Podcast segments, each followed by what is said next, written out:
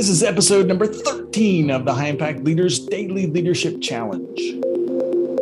Continuing in our week two principles to resolve conflicts better, leadership principle 13 is admit one of your own poor decisions before pointing out a similar error that somebody else has made. The only real mistake is the one from which we learn nothing. Henry Ford in my early days of selling, my mentor was a lady named Sally Bartz, and Sally had had been an award-winning salesperson for one of the top training companies in the world for many, many years. And the first day that I met her, she told me that her job was to coach me to do to be a better salesperson.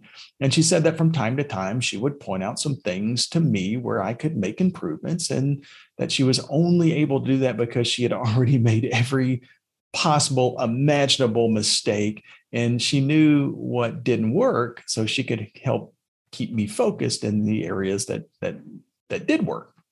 And she was very consistent by the way.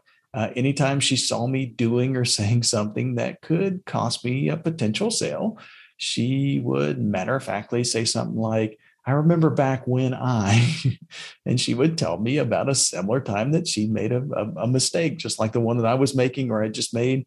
And her indirect coaching allowed me to save face and it helped me, it helped my career because I didn't have to make the same mistakes that she had made. Um, did it work? Well, you bet. Within three years of the time that I started working with her, I was one of the top salespeople in the world for that company and had become a better coach as, as well. Um, it, it's very easy to point out mistakes that other people are making in a very overt way. Most people do this. However, it takes a skilled mentor to point out mistakes in a way that lets the other person save face. So, letting people know how you've made a similar mistake first allows them to be more open minded to their own mistakes as well.